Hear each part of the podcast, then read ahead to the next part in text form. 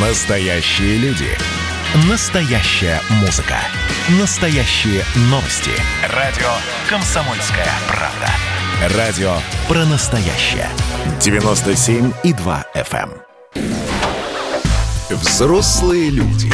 Тут-то Ларсон и Валентин Алфимов обсуждают, советуют и хулиганят в прямом эфире. Продолжаем разговор. Продолжаем разговор об Алексее Навальном. А, э, Уважаемый наш э, вообще светило медицины, наш любимый врач Леонид Рошаль а, предложил создать совместную группу врачей из России и Германии, которая займется выяснением того, что случилось с Алексеем Навальным. Но получил э, очень жесткий ответ от супруги политика э, Юлии, которая весьма критически отнеслась к этой инициативе. Да, давайте сейчас услышим, что сказал сам Леонид Рошаль, э, по- что, собственно, в чем, собственно, и состоит его идея, его предложение.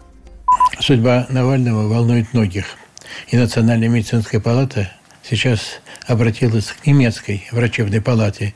Аналогичная организация, одна из старейших в мире врачебная палата Германии, для того, чтобы мы вместе с ними создали экспертную группу, для того, чтобы посмотреть на основную причину состояния Навального. Оно до сих пор не ясно. Если наши сработали не только в Омске, но и с помощью консультантов очень э, хорошо, вывели из тяжелого состояния, но исследования, которые провели у нас, не показали отравление, а у немецкой военной комиссии они нашли что-то. Давайте спокойно вместе соберемся, представители, специалисты России, токсикологи и специалисты Германии, и обсудим, есть или нет. Потому что если окажется, что действительно Навальный был отравлен, мы считаем, что необходимо в России возбудить уголовное дело. Такие вещи просто проходить не должны. И мы надеемся на положительный ответ немецкой врачебной палаты. Мы им направили это письмо. Ну, собственно, все логично, говорит Леонид Рошаль, да, действительно, это, ну, это, на- наверное, это было бы правильно. Вот, Но ну, Юлия Навальная э, считает, что э, российских врачей и тем более Леонида Рошаля подпускать к ее супругу нельзя, поскольку, несмотря на то, что многие э, эксперты в нашем эфире, медицинские эксперты, говорили о том, что они не видят симптоматики отравления новичком, а также, если бы это был новичок, то, скорее всего, эти симптомы были бы не только у Алексея Навального, но и тех, кто его сопровождает. Юля утверждает, что она а, перечитала много медицинских статей, ей очевидно, что клинические проявления были такими же, как написано в медицинских учебниках, и что у нее нет сомнений в том, что а, это отравление ФОС, а, и что об этом знали омские врачи. А, также говорит о том, что а, совершенно несопоставимо отношение пациентов в России к, к пациенту его семье в России, в Германии, что а, это чудовищно, когда, значит, медицинские учреждения считают пациента, ну, это, я цитирую Юлию Навальную, своей собственностью, а, выдумывают правила по собственному усмотрению и посещению его, превращая больницу в аналог российской тюрьмы. Ну, давайте И- тогда, давайте тогда вспомним, что в Омск, э, собственно, в Омскую больницу Алексея Навального доставили прямо из самолета в бессознательном состоянии.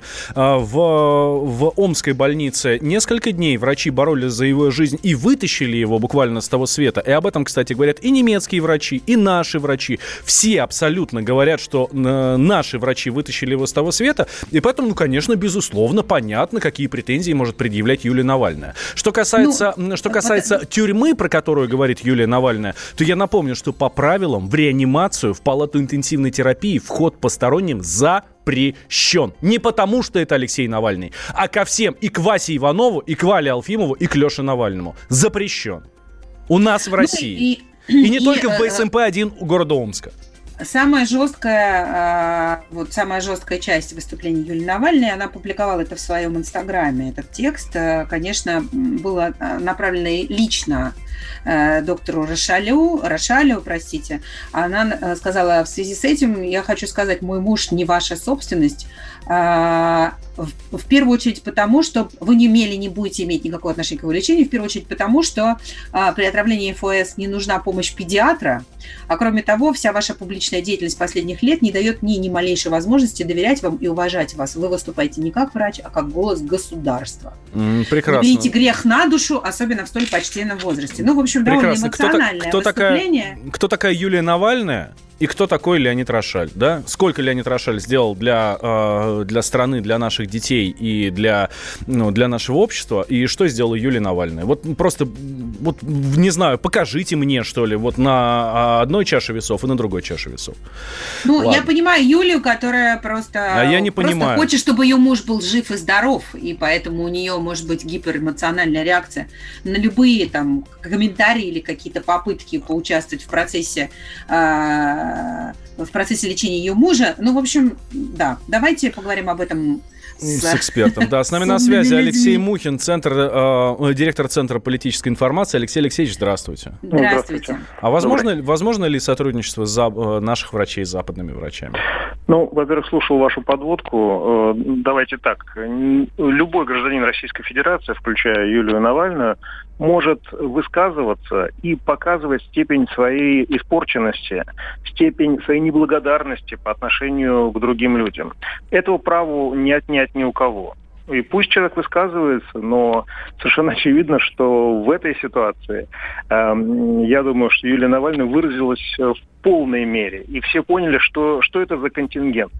Что касается сотрудничества, здесь у меня есть определенные сомнения, потому что, с одной стороны, германская сторона в лице Министерства обороны, Министерства иностранных дел выдвигает какие-то серьезные требования по отношению к России. Но на самом деле на многие запросы относительно действительно тех данных, которые получили врачи Бундесвера, те данные, которые получили, исследуя э, Алексея Навального, э, врачи клиники Шарите, пока ответа нет.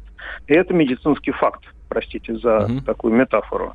Эм, поэтому требование э, что-то там, какие-то процессы форсировать со стороны наших германских коллег звучат удивительно. Эм, форсировать можно э, и открывать какие-то уголовные дела и так далее, когда есть данные вполне конкретные документальные. А те политические заявления, которые сделали даже не медики, я обращу, подчеркну, а политики и государственные деятели, а, они не могут лежать в основе уголовного дела потому что непонятно, что произошло с пациентом. Вообще, где он сейчас и э, доступа к нему, как гражданину Российской Федерации, на секундочку, я так понимаю, у, ни у консула, ни у кого нет.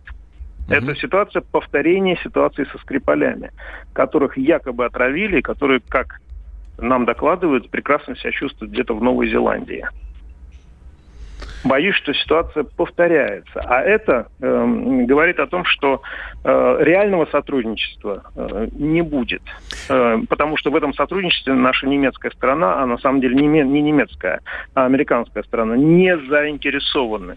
Более того, они будут всячески оттягивать момент контакта российских Алексей Алексеевич, лиц с Навальным. А как, да. вы, а как вы расцениваете вообще вот это обращение Леонида Рошаля э, по, э, ну, вот, по, скажем так, по уровню, по политической шкале? Все-таки это была речь врача или действительно, как утверждает Юлия Навальная, человека, который говорил от государства? Слушайте, слушайте но Леонид Рошаль общественный деятель прежде всего достаточно бегло посмотреть его э, биографию, чтобы понять, что он не только врач.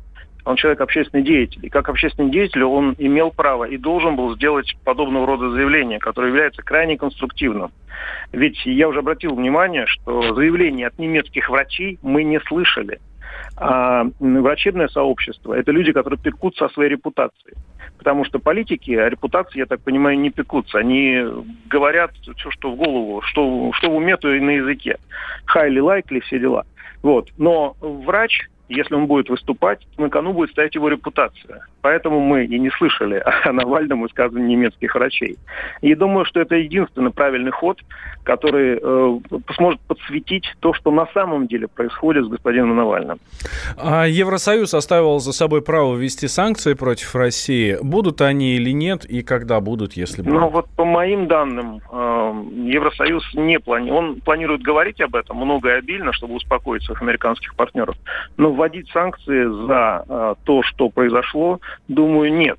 По той простой причине, что в Евросоюзе, я так понимаю, круг посвященных лиц уже знает, что на самом деле произошло и что за спецоперацию затеяли э, их британские и американские партнеры.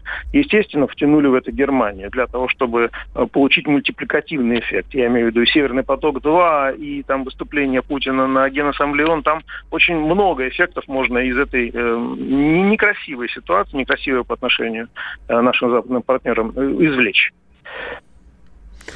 Я думаю, что европейцы э, отдают себе отчет, что санкции, если они будут введены на безосновательной основе, получат очень серьезный эффективный ответ. Слушайте, ну они же эти э, а, а, основания всегда могут придумать, это не проблема. Нет, ну давайте чохом не будем обвинять угу. коллективный Запад в том, в его злонамеренности. Да, он злонамерен, но есть политики в западных странах, особенно когда речь идет о конкретных странах, там Германия, Франция, Италия и так далее, а, которые отдают себе отчет в том, что, что, что происходит. И они стараются, они пытаются. Я напомню, что Германия вообще находится под военной оккупацией страны США и Великобритании.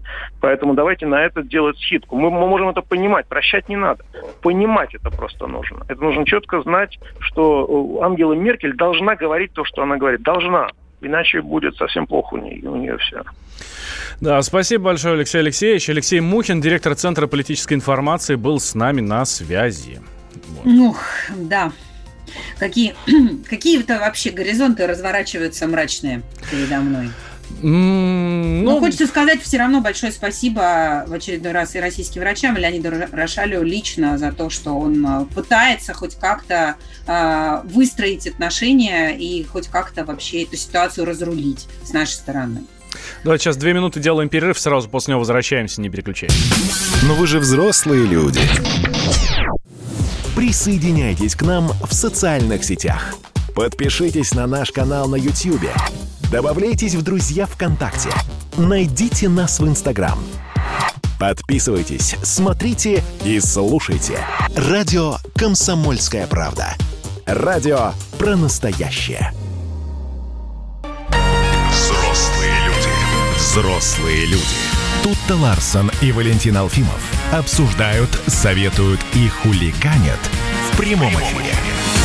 Да, да, да. Здрасте, дорогие друзья. Прямой эфир радио Комсомольская правда. Валентин Алфимов и Туто Ларсон. Мы здесь с вами, вы с нами.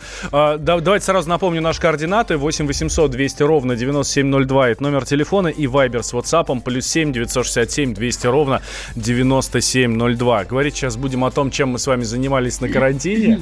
На нашем любимом. Да, вроде казалось, все забыли про него уже. А нет. Тут... Может, не надо вспоминать э, это, чем мы занимались на карантине. Слушай, Некоторые просто ели бесконечно. Некоторые ели, некоторые спали, а некоторые ходили по магазинам, ну, по крайней мере, э, виртуально. Онлайн. Онлайн, ага. да. И покупали себе машины, квартиры, дорогие гаджеты и все такое. Вот, ну, по Подожди, крайней мере, но... об этом говорят да. эксперты. Да, но как же можно было покупать квартиры, если не работали все эти органы регистрирующие-то? Ну, по удаленке? Покупали да, все возможно. Ну, все возможно было. Смотри, а, после пяти месяцев пандемии в стране начался настоящий бум дорогого потребления. Магазины электроники отчитываются о том, что продажи мобильников премиум-класса выросли. И вообще мобильников народ берет больше, чем когда-либо. Вот засиделись, вот не смог кто-то купить себе квартиру или машину на карантине, или там телефон себе самый последний, самый крутой. Ага, вышли э, из этого карантина и сразу бегом вот в эти вот магазины, которые впаривают нам свою, э, свою продукцию. Это я, ну, так, также, это я так да. говорю, злюсь просто потому, что у меня не самый последний телефон, а сильно-сильно пред-пред-пред-пред последний. Ну, я каюсь, я Завидую. купила себе часы, эти смарт-вотч тоже, но тоже не последнего поколения, жаба задушила. Но народ, э, он раскупил и автомарки, авто, а иномарки автомобильные, значит, э, в салонах кончились все. И говорят, что взрывной спрос на недвижимость тоже наблюдается. Ажиотаж начался не как положено осенью, а сразу после снятия ограничительных мер в июне-июле. А, ну, вот что происходит действительно? Почему мы вдруг стали столько денег тратить? Мы боимся, что нас опять запрут? Или курс евро нас до такого довел уже, что мы готовы что угодно купить, лишь бы по старому курсу? Ну, сейчас давай тогда это обсудим э, с нашим экспертом. С нами на связи Антон Шабанов, экономист, руководитель блока инвестпродуктов «Открытие брокер». Антон, здравствуйте. Здравствуйте. Доброе утро. Слушайте, правда, это э, вот э, все, что не успели потратить за время карантина, все, что планировали потратить за время карантина, вдруг решили сейчас вывалить или что? Да. Вы знаете, на самом деле статистика еще говорит о том, что много покупок, вот о которых вы только что рассказывали, они еще совершаются за счет заемных, то есть кредитных средств. Поэтому даже О, не всегда, да, не всегда еще и на свои деньги-то на самом деле живем. А, а тут есть такой а, ответ вот на ваш вопрос вообще, что происходит. Здесь есть два очень важных аспекта. Один, все наверное, больше к психологам, а второй к, к экономистам. А с точки зрения экономики это называется эффект отложенного спроса. То есть когда мы были почти два месяца, ну, фактически полностью закрыты, причем, поймите, дословно закрыты на территории своей квартиры, либо своего дома и так далее и тому подобное. Вот когда мы дорвались, хочется компенсировать все то, что мы вот как бы не успели психологически сделать. Это, во-первых. И, во-вторых, а, действительно, нам очень страшно, что могут произойти а, различные экономические коллапсы, а мы будем заперты и не сможем ничего с этим поделать, поэтому давайте все, что есть, потратим сейчас для того, чтобы как-то перестраховаться. С точки зрения экономиста, кстати, это, не, это абсолютно нелогично. Да, но э, я понимаю, там, купить платьице, да, или новую пару там обуви, или там ребенку купить, я не знаю, игровую приставку, но квартиру, но машину, да еще и в кредит. А, это... Ну вот вот это уже скорее ближе к вопросам психологии на самом деле. Действительно, вот рационального зерна здесь никакого. То есть экономисты логически доказывают, показывают, что делать этого не нужно. Что если вы планировали брать автомобиль, ну, себе для пользования, так, разумеется, покупайте его. Почему вы должны себе отказывать? Но вдруг деньги вкладывать просто потому, что вот чтобы было, а, это абсолютно неправильно. Есть э, более интересные и правильные а, пути вложения собственных средств, не обязательно какую-то именно конкретную собственность активы. Но вот, увы, не знаю, возможно, возможно, широкая русская душа так реагирует на постпандемические сигналы. Ну вот у меня мама, например, хочет обновить автомобиль, и она, значит, э, не слушаясь меня, пошла в какой-то левый непонятный там салон, где по трейдину можно сдать свою старенькую Шкоду, и там тебе, значит, сразу предложат все блага цивилизации. И они прям ей вынесли все мозги на тему того, что последние цены в этом сезоне, все, больше таких цен не будет. Вы смотрите на курс евро, вы надо брать сейчас, потом все подорожает в три раза. Может, это тоже работает на людях? А, конечно, безусловно. То есть различные приемы продаж, вот то, что вы рассказываете, это на самом деле даже к экономике никакого отношения не имеет. Это приемы продаж такое своеобразного психологического давления. Они работают на нас всех, потому что у нас у всех есть психология, и мы как-то реагируем на, на внешние раздражители. Вот получается, что а, в чем-то, извините за жаргон, развести пытались вашу маму, а, говоря о том, что прям все, последняя гастроль больше не будет никогда. Mm-hmm. Обращу ваше внимание, что буквально за последние пару недель даже на наш рубль, наоборот, немного укрепился, а не сдал свои позиции. У меня тут знакомый рассказывал, как он тоже что-то такое очень большое и серьезное купил, ровно потому что боится, что доллар будет, доллар будет расти, соответственно, рубль, э, рубль падать. Эм, ну, алогичное поведение. Вот вы знаете, я тоже разговариваю с вами сейчас по мобильному телефону, который совсем не последней марки, я не собираюсь его обновлять, пока он у меня просто работает. Эм, это вот, опять же, это, это больше к психологам, это вопрос психологии, когда мы дорвались до свободы после очень жесткого заточения. И на самом деле мои знакомые психологи говорят, что вот такие же эффекты гиперпотребления, как говорят экономисты, наблюдаются, когда а, люди выходят из места заключения. То есть, когда вот а, были очень жесткие ограничения, довольно длительные сроки, потом полная свобода, года, и начинается гиперкомпенсация, гиперпотребление вот того, чего не было когда-то.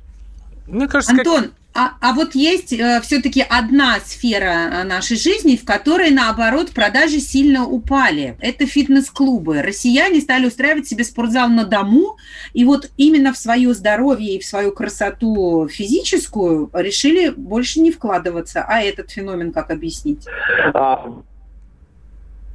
А, а, вот. Такая вещь произошла. Здесь перераспределение денежных потоков. То есть э, мы все стали меньше тратить непосредственно на фитнес-клубы, то есть на походы туда, но при этом на покупки различного спортивного инвентаря для занятий дома, э, наоборот, э, продажи выросли в разы и даже Точно, да. в десятки раз.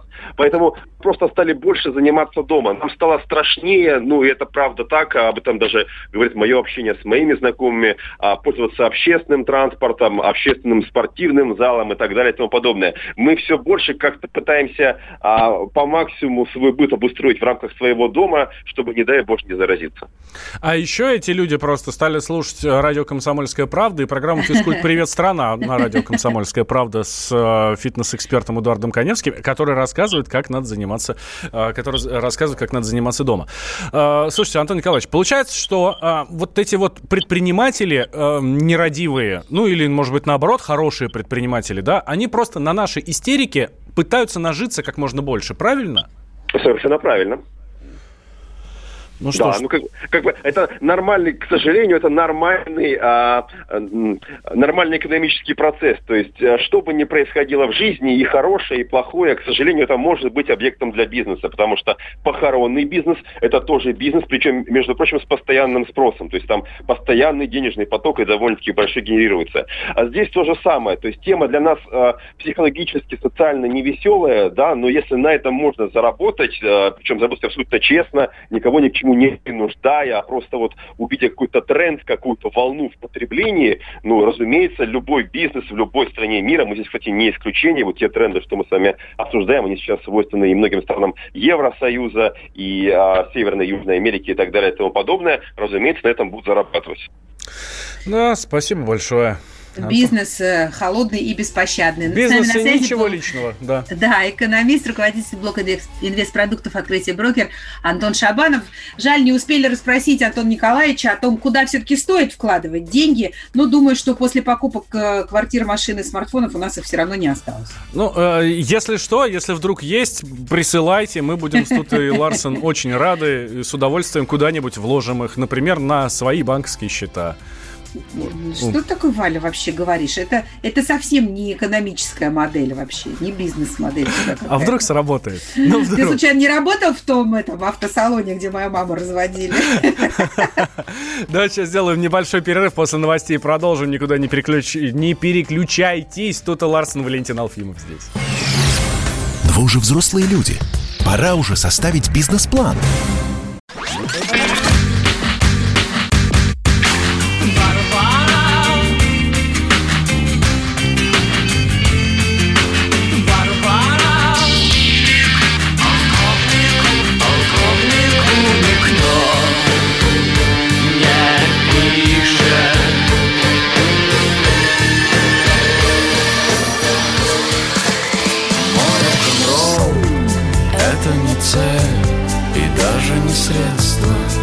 Радио. Поколение. Битва. Взрослые люди. Взрослые люди. Тут-то Ларсон и Валентин Алфимов обсуждают, советуют и хулиганят в прямом эфире. Да, и продолжаем говорить о погоде, потому что все чаще и чаще климатические аномалии и наша неспособность э, их адекватно встретить э, являются причиной достаточно серьезных катаклизмов в разных, в разных регионах. Совсем недавно мы как раз говорили о Владивостоке, а сегодня перемещаемся в Новороссийск. Там по данным МЧС, э, ожидаются и завтра дожди, а также град, шквалистый ветер с порывами в 20-22 метра в секунду, а между тем э, город Новороссийск уже затоплен мощнейшим ливнем, и можно в соцсетях и у нас на сайте увидеть кадры последствий. Да, да, да. А, по данным МЧС, дожди в регионе ожидаются в ближайшие дни. Синоптики обещают град, шквалистый ветер с порывами 20-22 метра в секунду. Конечно, очень такая тяжелая, очень серьезная и неприятная а, ситуация. А, ну, что касается погоды в Москве, то в гидрометцентре предупредили о похолодании. О похолодании у нас в столице, причем на э, 6-7 градусов, в некоторых местах даже на 10 э, градусов, а затем начнется постепенное понижение температуры примерно на 1 градус, градус в день. Вот. В среду и в четверг будет облачно, местами пройдут дожди и так далее, так далее, так далее. И будет прямо совсем прохладно. Давайте сейчас подробнее о погоде поговорим э, с экспертом с нами на связи Михаил Леус, ведущий специалист Центра погоды ФОБУС. Михаил, здравствуйте. Доброе утро. Здравствуйте. Э, что нам ждать на эту неделю э, вот в Москве, в центральной части страны? Ну, э, в центре Европейской России э, сентябрь и осень в целом стартовали сразу бабьим летом. Погода у нас была очень теплая. а, преимущественно солнечная и сухая, и температура, вот в частности в столице, накануне достигла отметки в плюс 25 градусов. Примерно столько же будет э, в Москве и сегодня. Но погода уже начала меняться. Приближающийся с запада атмосферный фронт э, вносит свои коррективы в синаптическую ситуацию. Облаков становится больше. Вечером местами начнутся дожди. Ну а э, момент прохождения самого холодного фронта ожидается уже в утренние часы вторника. А, поэтому погода будет облачная, будут идти дожди, местами сильные. И э, если ночь еще относительно теплая, 14-16 градусов будет в Москве, то днем всего лишь на градус теплее, 15-17. То есть вот такое достаточно резкое понижение температуры на 7-9 градусов за сутки ждет э, жителей всей центральной части Европейской России. Добавится к этому ветер, он будет э, западный, северо-западный, э, достаточно плотный и порывистый, от 5 до 10 метров в секунду ожидается его скорость. И вот такая осенняя погода, довольно облачная, э, временами с дождями, с порывистыми ветрами ждет э, центральную часть нашей страны, в том числе и Москву, и Подмосковье, до конца рабочей недели. А при этом по ночам станет холоднее, от 6 до 11 градусов тепла, ну а днем э, столбики термометров будут колебаться в пределах 13-17 градусов. От 6, это прямо очень серьезно, это прям холодно, это прям пар изо рта уже. Ну, пар изо рта идет э, при температуре чуть пониже, а тем не менее вот этот температурный фон, который э, придет в столичный регион, он э, практически точно будет соответствовать э, концу третьей, э, концу первой декады сентября. То есть после тепла мы просто-напросто вернемся в норму. Угу. А, есть... И у нас не будет вот этого прекрасного золотого лета в сентябре? Ну, смотрите, не все так э, плохо в сентябрьской московской погоде. Э, прогнозы говорят о том, что э, к выходным погода улучшится.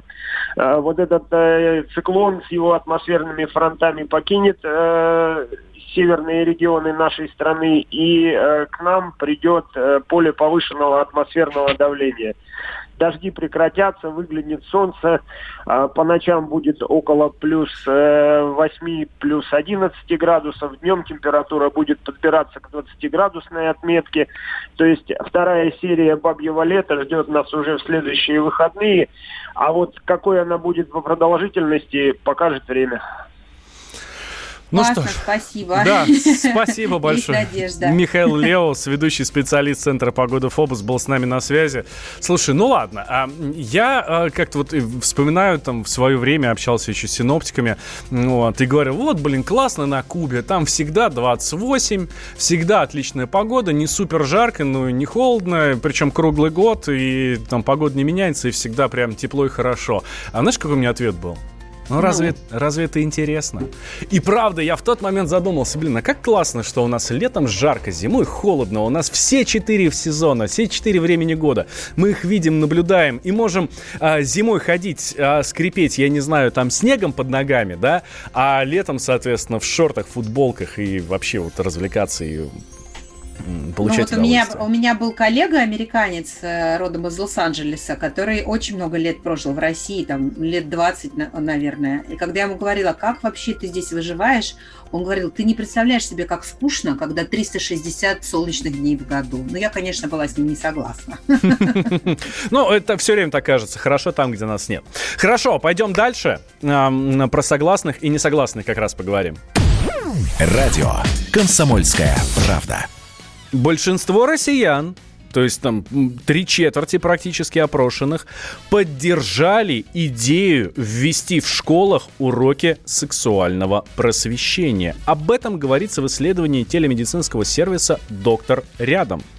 А. Они опросили 4,2 тысячи россиян, три четверти из которых имеют детей.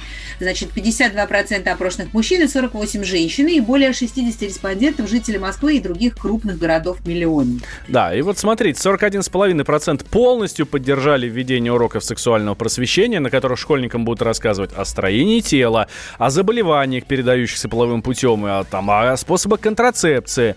Скорее поддержали, чем не поддержали сказали, 33% а, опрошенных, а 11% с половиной говорит, что э, нет, но они бы скорее выступили против, ну и, соответственно, еще, ну, в общем, примерно 20, там, 20 небольшим процентов против. Либо совсем против, категорически против, либо либо чуть-чуть против, да, ну, скорее против.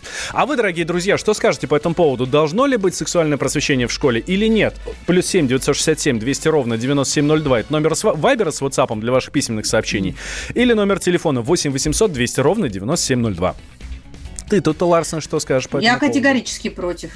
Угу. Категорически против. Я считаю, что такие вопросы, как духовность и сексуальная жизнь, должны обсуждаться с ребенком только в семье, в соответствии с правилами, принятыми в этой семье. Это очень интимные вещи, и, и разговор о религии, и разговор о половой жизни. Я э, просто утверждаю это с полной ответственностью. Это личное дело родителей. Это их ответственность. Я думаю, что все вот эти респонденты опрошенные, они просто э, э, боятся своих детей, боятся с ними об этом говорить и думают, что какая-то книжка, которую они вовремя подсунут детям, или какое-то кино просветительское, или вот эти вот уроки научат их детей, как правильно надо со всем этим обращаться. Но это, это вообще лицемерие страшное. Я очень возмущена, что родители сами не хотят со своими детьми говорить о таких важных вещах. Может, они я просто не против боятся? разговора. Может, они боятся? Так я говорю, да, конечно, поэтому давайте в школе им про презервативы рассказывать. Я не против того, чтобы в школе рассказывали об анатомии. Угу. Это и так есть. Биология, восьмой класс, да. Да, и даже про, про, про заболевания, передающиеся половым путем. Окей, спасибо. Не надо моим детям рассказывать про контрацепцию, про отношения между мужчиной и женщиной. Я это сделаю сама так, как я считаю нужным. И потому что я хочу, чтобы у моих детей было определенное к этому отношение и определенные, э, ну, как бы, определенные следствия у этого были, да, последствия. А здесь я вот, а школа как преподнесет это, как это воспримет ребенок, как это между собой будут обсуждать дети. С моей точки зрения, это неконтролируемый процесс, и я бы не хотела, чтобы мои дети в нем оказались. Ну что ж, поняли, услышали. А, а ваши сообщения ждем у нас в Viber и WhatsApp, дорогие друзья. Сейчас сделаем небольшой перерыв. Сразу после него мы вернемся Но вы же взрослые люди. А хихикаете, как зумеры на переменке. было начало. Это действительно история, которая будоражит. Так вся страна обалдела. И Россия родина слонов, она от океана до океана, да. И мы, мы всегда правы, мы никогда не сдаемся. И самое главное, что же будет дальше? Комсомольская правда. Это радио.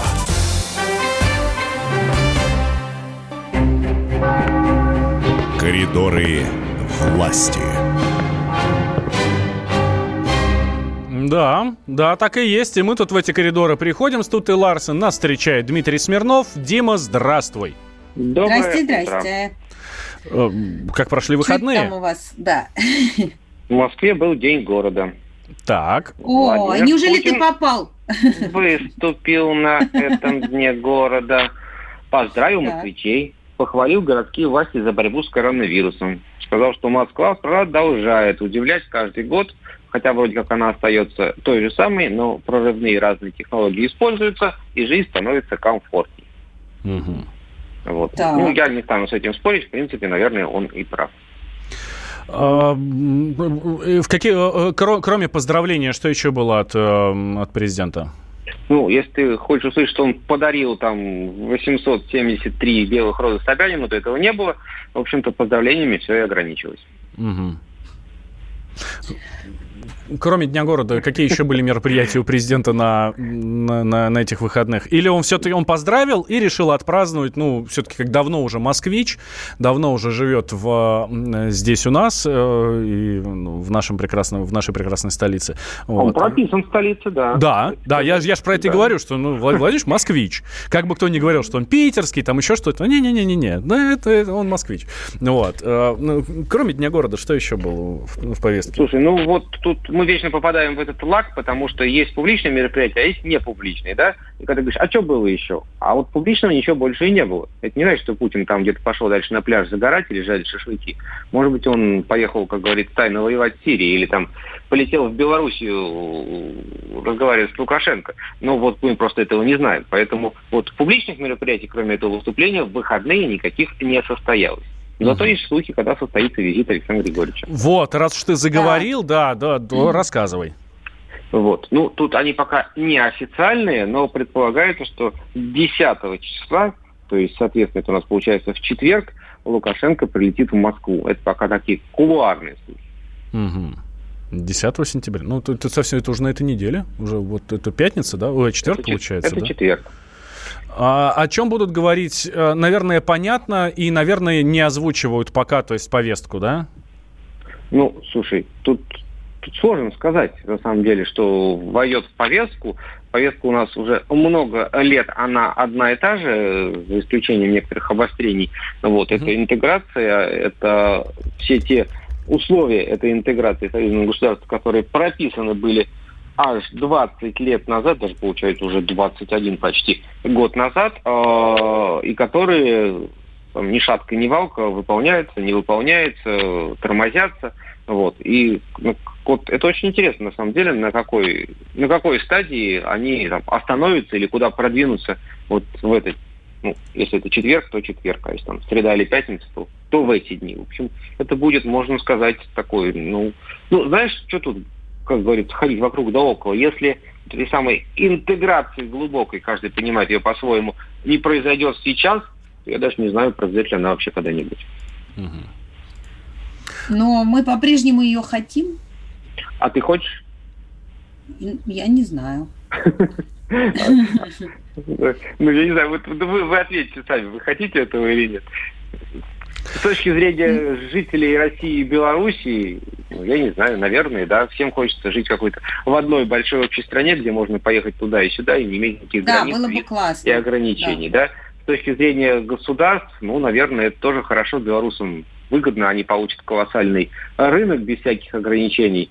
Ну, россияне тоже получат как бы, дополнительные возможности, да, дополнительные какие-то ресурсы.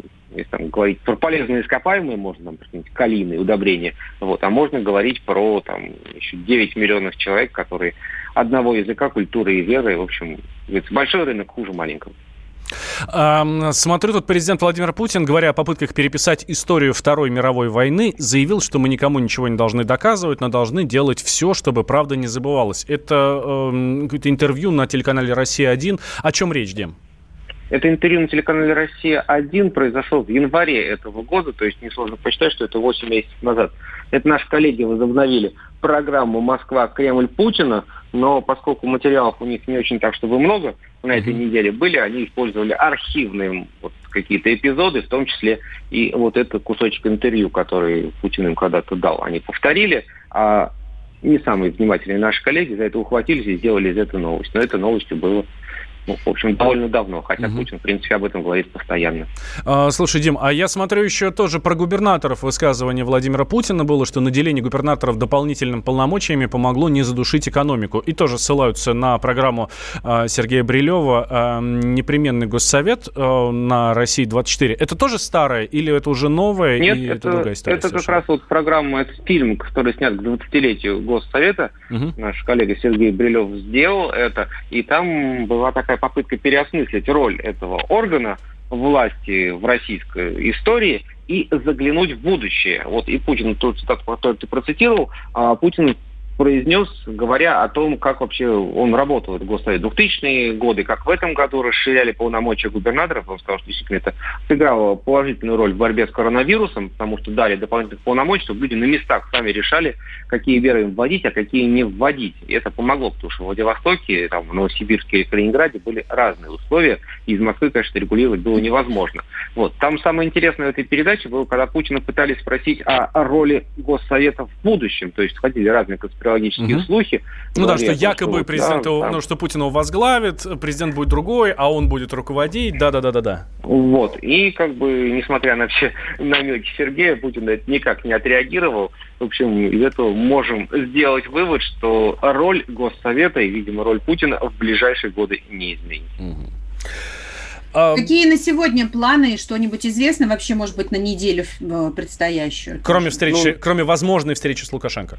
Да. Ну, кроме возможной встречи с Лукашенко, у нас на этой неделе ожидается как раз встреча с, даже не знаю, с кем, с будущими губернаторами, министрами, может, президентами России.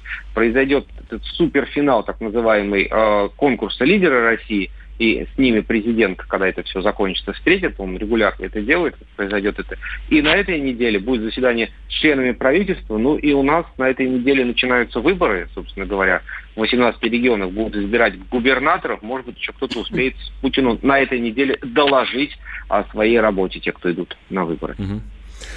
Да, Дим, спасибо большое. Дмитрий Смирнов, специальный корреспондент «Комсомольской правды», был с нами на связи, корреспондент Кремлевского пула. Дима завтра обязательно вернется в то же самое время, э, проводит нас с вами в коридоры власти, расскажет, покажет, все доходчиво. Ну, собственно, как обычно у нас это происходит. Никто не понимает, что происходит в коридорах власти, о чем говорят чиновники, там и такое. Только Дмитрий Смирнов понимает и нам с вами рассказывает об этом. Вот. За что ему огромное спасибо. Да. Вот. Мы желаем вам хорошей новой недели. Не мерзните там, берегите себя. И очень надеюсь, что эта неделя будет плодотворной, все будут здоровы и довольны собой. Да, ударники вам ее провести и всю неделю, и понедельник в частности. Даже несмотря, что у нас сейчас утро понедельника. Всегда смотрю в таких ситуациях, да, на Дальний Восток. Ребята, у вас уже понедельник почти заканчивается. Завидуем вам. До завтра, до завтра, дорогие друзья. Пока-пока утро томилась отчаянно. В двери стучалась рассерженно. Спали бойцы разомлевшие В жарких объятиях донских. Связаны сети рассветные. Вот и родился день заново. Все по замыслу все путем.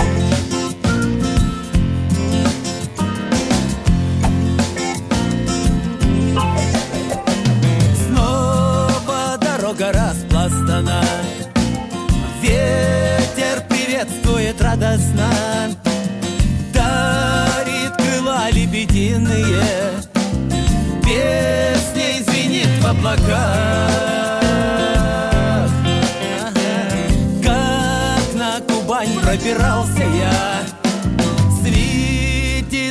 дальней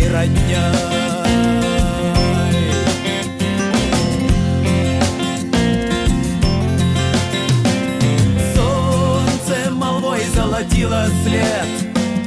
Вести купались в седых ручьях. Зыбкие руна